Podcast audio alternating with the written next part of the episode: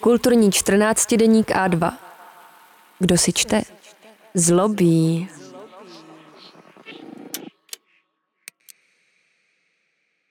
Alexej Sevruk, Kachovské moře. Nejdřív ze všeho byla cesta vlakem. Loučení na nádraží. Doprovázel nás otec, který s námi k moři nejezdil.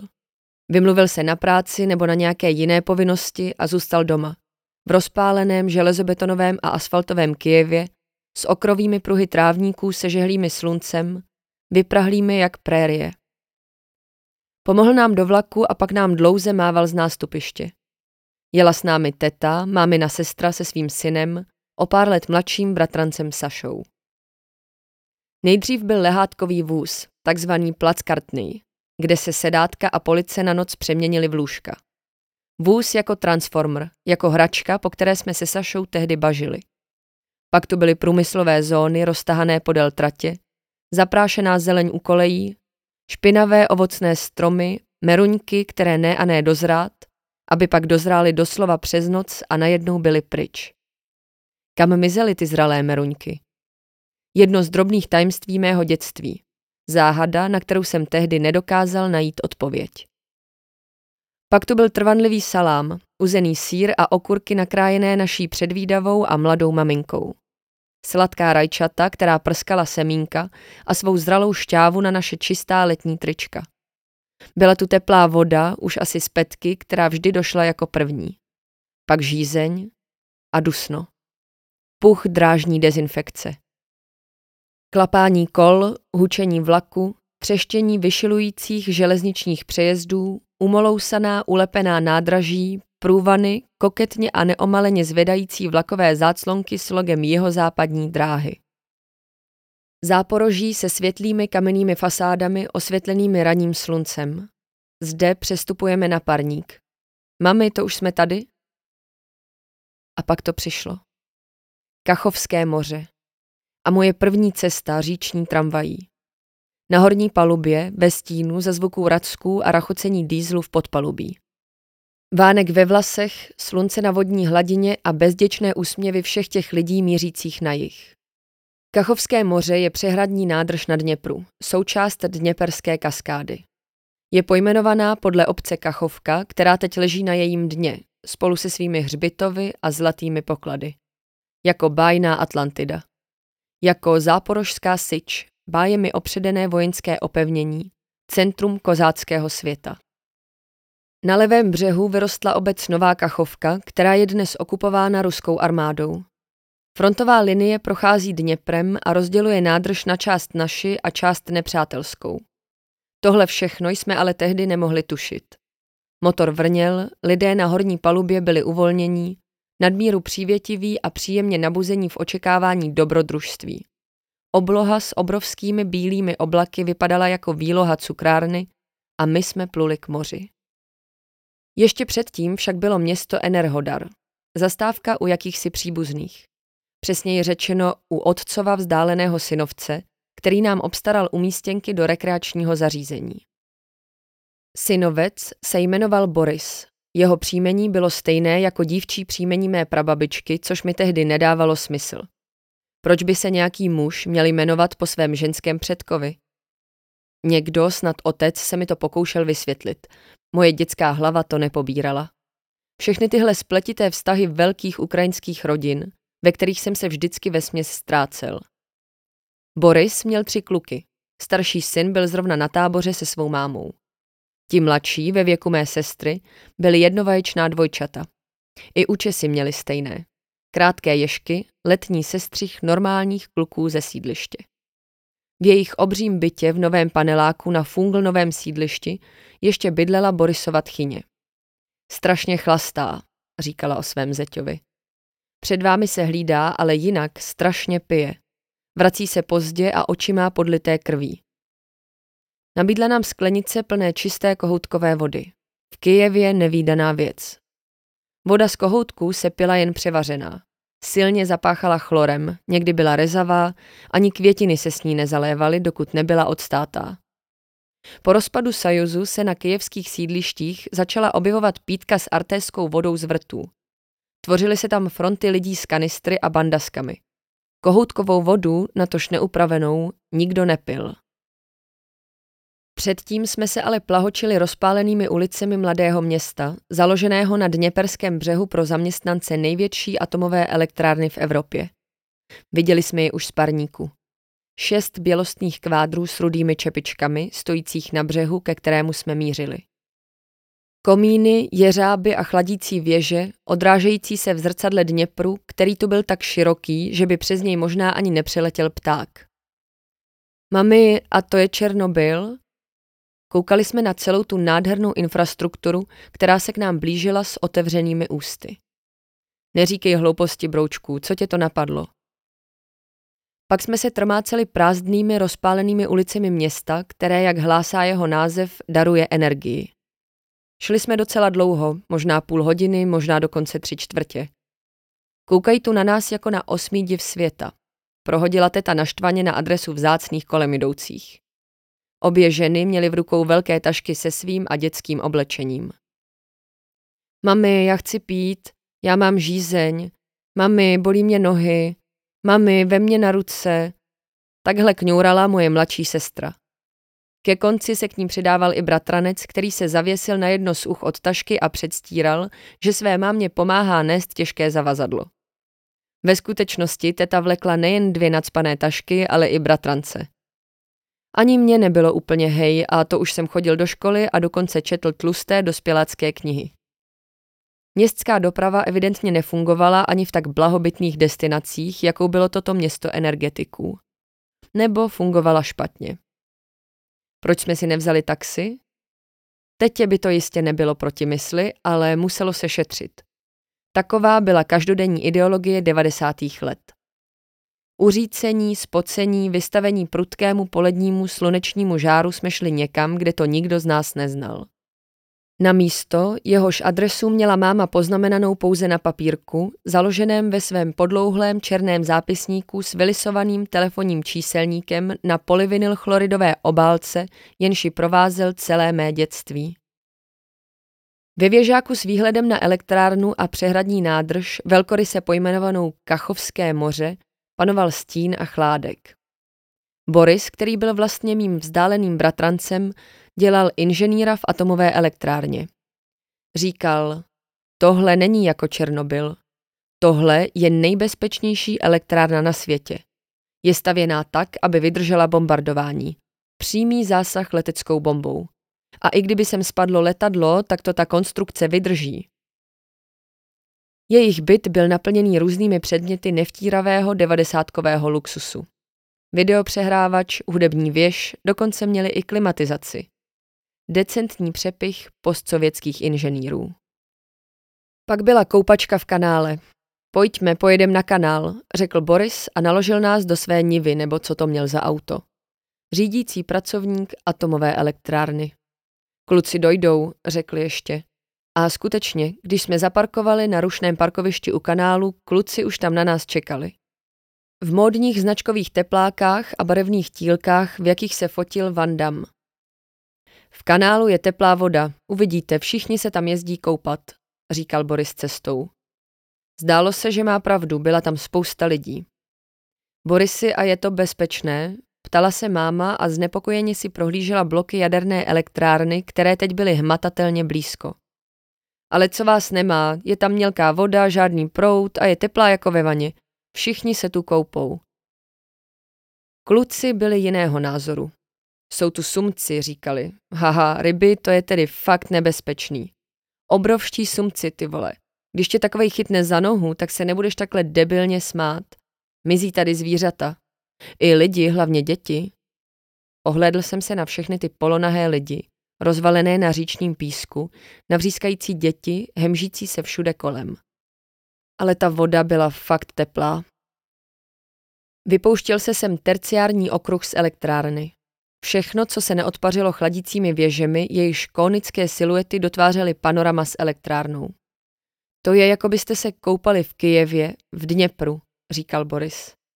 Později jsem četl, že do toho nemrznoucího kanálu nasadili vzácné teplomilné ryby. To místo bylo dokonce prohlášeno za přírodní památku. ale během té zimy, kdy ruští okupanti začali provádět v elektrárně své čachry machry, teplota vody v kanálu klesla pod kritickou mes a ryby pomřely. To je mi teda pěkný moře, rozčilovala se teta. Místo moře jsme skončili v nějakém radioaktivním kanálu. To říkala mé mámě. Borisovi si odporovat netroufla, i když sama do vody nevstoupila. Chvíli jsme postávali na pláži, pak se zatáhlo, schylovalo se k bouřce, mohli jsme jet zpět. Další den jsme si šli s kluky hrát ven. Sestra zůstala doma s maminkou. Dvojčata fascinovalo, že je oslovuju správnými jmény. Dokázal jsem si všimnout drobných rozdílů. Mohli se maskovat, jak chtěli, předstírat, že jsou stejní, ale pro mě nebyli. Mohli si hrát ty svoje hry na záměnu s tím druhým, ale na mě tohle neplatilo. Nazdar kluci, koho to sem táhnete? To je náš, co si vlastně zač, strejda? V centru kompozice seděl hlouček starších kluků, kteří si zabrali nejlepší místo, pod hřibem u pískoviště. Jeden z nich měl balíček hracích karet s nahatými ženskými. Každou chvíli je od někud vytáhnul a za všeobecného chechotu a hulákání je ukazoval ostatním. A zase je schovával, když hrozilo, že sem zamíří někdo dospělý. Všude kolem se hemžela drobotina. Malí kluci pobíhali sem a tam, po hřišti a kolem něj. Když je starší potřebovali oslovit, říkali jim malej. Holky tu nebyly. Dospělí také ne. Vznášel se tu stín pána much. Zdálo se, že dvojčata živelně probíhající sexuální výchova nechávala chladnými. Chlapácky si odplivovali do písku a jeden z kluků pak řekl, pojďme pryč, jdeme sehnat salitru. Šli jsme se projít. Taky jsem si zkusil odplivnout. Slina se mi nalepila na tričko. Zahanbeně jsem si ji utíral, dvojčata předstírala, že to nevidí, byla prostě nad věcí. Jen Saša se mi smál. Ještě, že jsme za sebou nechali ten hlouček místňáků, dětí zaměstnanců největší atomové elektrárny v Evropě. K tomu, abys vyrobil dýmovnici, potřebuješ salitru. To jsou takový barevný pecky, granule, mají to v kolchoze. U dědy Žory v Kachovce. Ne v nový, normálně ve starý. No jo, jezdíme tam v létě. Prostě salitru rozpustíš ve vodě, ale fakt hodně. Sypeš to tam, dokud už se další nepřestane rozpouštět. Můžeš to zahřívat, ale bacha, aby to neblaflo. No a pak do toho namočíš papír, noviny, sešity, cokoliv. Nesmí to být karton nebo něco tvrdýho. Pijáky jsou taky dobrý. Nejlepší. Namočený papír necháš vyschnout. Pak to stočíš do ruličky a zapálíš ho. Hotovo. To budeš čubrnět, jak to čadí. Hele, až to seženeme, ukážeme to Strejdovi. On to ještě neviděl. Ale kde to schrastíme? V průchodu mezi paneláky jsme našli mumifikovanou mrtvolku brouka nosorožíka. Chceš ho? Na, tady je jich spousta. Počkej, vyzkoušíme, jestli žije. Dvojčata se obrouka chvíli přetahovala, až ho rozdrtila na padrť. Neboj, najdeme ti jinýho. Tady jsou jich všude mraky. Zvedl jsem jeho hlavu. Byla černá a tvrdá a matně se leskla. Vypadala jako lepka pravěkého ještěra. Schoval jsem si ji do krabičky od syrek. Ledek, tu záhadnou a žádanou substanci, jsme tenkrát nenašli. Ani dalšího nosorožíka. Už nikdy jsem pak neviděl žádného dalšího příslušníka jeho druhu, ani mrtvého, natož živého. A až mnohem později jsem se dozvěděl, že salitra je zkomolenina z latinského sal nitrum. Mnohem později mi někdo řekl, že jeden z těch kluků vypadl z okna. Tragická smrt. Ale který z nich to byl? Který to jen byl? Obec Kachovka stále existuje. S něčím jsem si to spletl. Výrazně si pamatuju záběry z černobílé televize. Potápěč prohledává říční dno a z písku loví lidskou lepku. Nemálo obcí padlo za oběť výstavbě Dněperské kaskády, ale Kachovka mezi nimi nebyla. Boris se odmítl evakuovat před rychle postupující ruskou armádou, která obsadila Enerhodar už v únoru 2022. Ani později, když to ještě šlo, nevyužil možnosti evakuace s celkem absurdní výmluvou, že prý tam má domov. Postavil si tu nový dům, patrovou vilu i se zahradou, přece ji neopustí. Možná to tak bylo lepší. Rusové ostřelovali takzvané zelené koridory. Měli rozkaz střílet na civilní auta. Děti dorážely pažbami a pohazovali ve škarpách, takže kdo ví. Pak se Boris přestal ozývat, neodpovídal svým příbuzným na zprávy. Říkalo se, že zaměstnance elektrárny rusové nutí k pracím násilím a vydíráním pod pohrůžkou mučení a smrti. Že je přednostně nutí k přijetí ruského občanství. Že unášejí a mučí členy jejich rodin, že znásilňují jejich ženy a že jim odebírají děti. Ale tohle by se dalo říct o většině lidí na okupovaných územích. Další ráno jsme konečně vyrazili k vytouženému moři. Dál na jich do obce Kirilivka jsme jeli pazikem, tedy autobusem značky PAZ, což je zkratka pro Pavlovský autobusový závod. Pavlovo je město v Rusku a já ani nevím, proč to vím. Babka s šátkem vezla vědro, měla je postavené mezi nohama a jeho vršek byl ovázaný podobným bílým šátkem jako její hlava. Látkou prosakovala červená šťáva, autobusem se linula vůně jahod.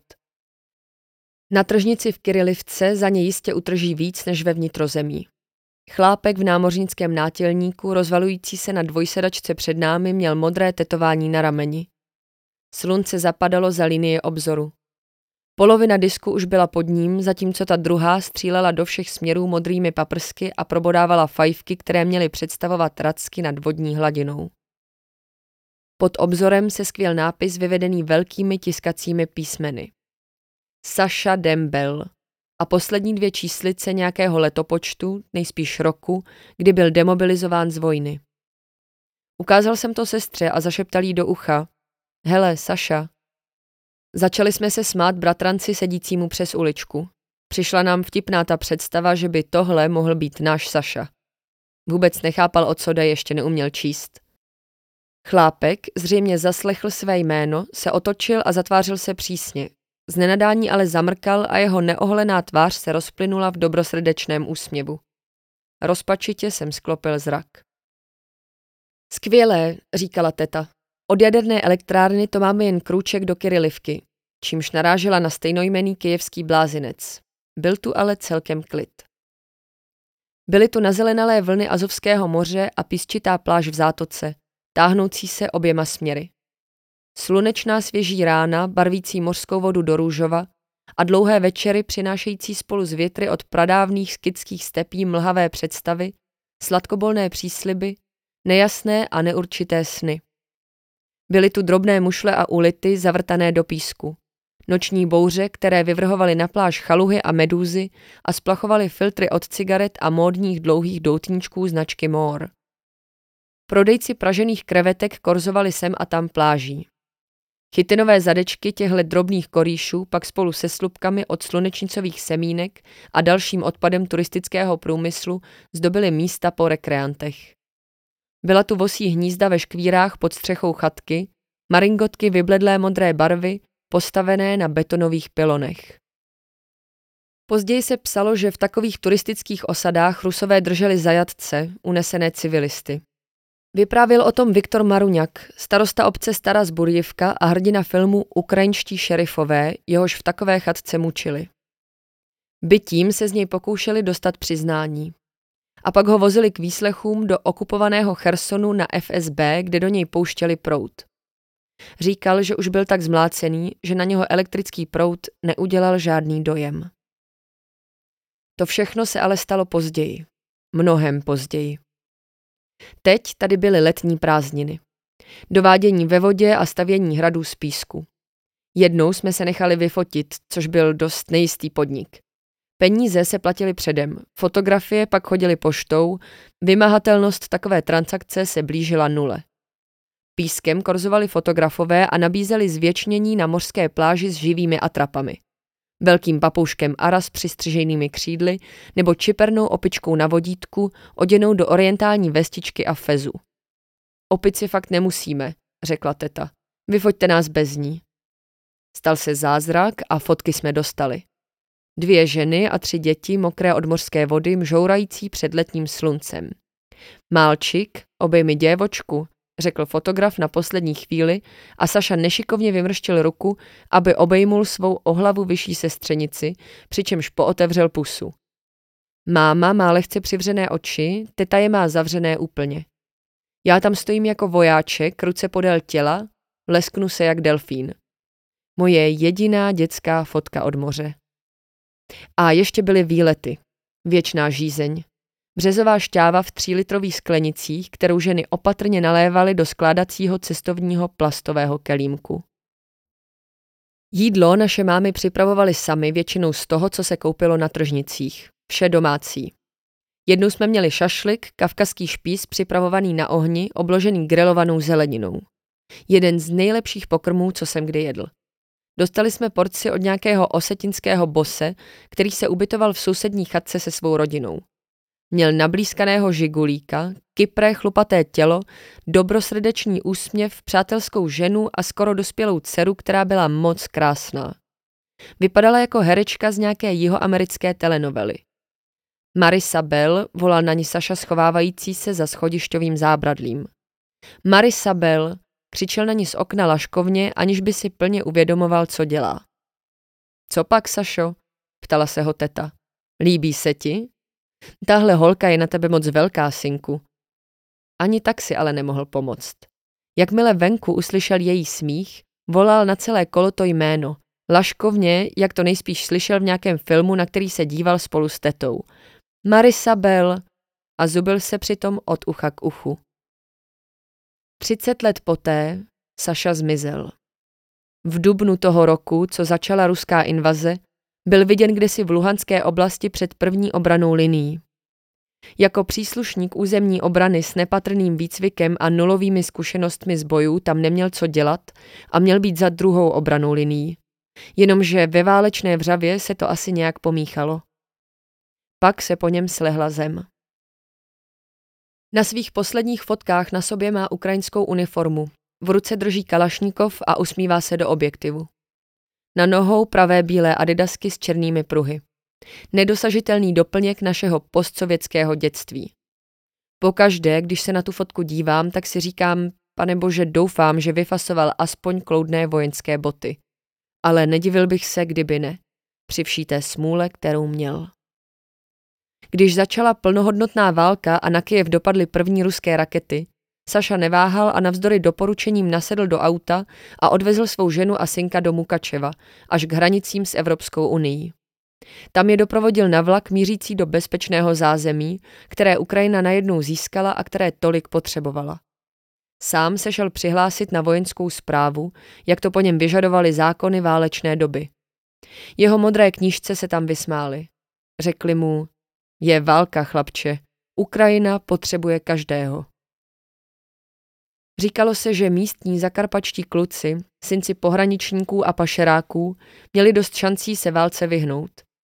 Náborová střediska měla nekonečnou zásobu branců díky mužům, kteří sem přijeli doprovodit své blízké na cestě na západ. Oni sami dál nemohli. A vojenské zprávy hravě plnili své kvóty. Co na tom, že muži nebyli místní? Ukrajina je jen jedna jediná pro všechny. Teta byla na Sašu hrdá. Říkala, můj syn slouží u Mukačevské územní obrany. Pak mi volala máma, že je Saša nezvěstný. Že zmizel v boji, plakala. Bylo to koncem dubna a už začátkem května ukrajinská vláda schválila zákon, který vojákům územní obrany umožňoval účastnit se ostrých bojů na frontě. Teta říkala, že byl šťastný, že se v armádě našel, Prý byl rád, že může bránit svou vlast. Teta říkala, že neuvěří, dokud neuvidí jeho tělo. Chytá se kde jaké fotky, kterou najde na internetu. Bedlivě sleduje každou výměnu zajatců. Závidí sousedce, která na rozdíl od ní svého syna pohřbila. Říká, ty jsi měla aspoň ten pohřeb, ty máš aspoň ten hrob. Tehdy, v létě 92. roku, jsme na tržnici narazili na stánek s knihami. Zaujala mě kniha s indiánem na obálce. Měl kopí a na hlavě číro. Napsali Cooper, jako ten agent. Anglicky to znamená měď. Sovy nejsou tím, čím se zdají být. Nechceš radši tuhle? Ta je ukrajinsky, řekla mi máma a ukázala na knihu s králíkem na obálce. Přes králíka byl jako na střelnici namalovaný terč. Byla to daleká cesta za domovem od Richarda Adamse. Mnohem později jsem se dozvěděl, že obě knihy mají něco společného.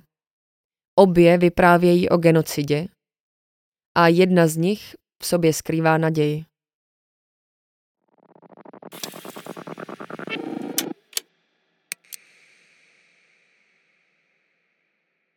Líbí se vám audioverze našich textů?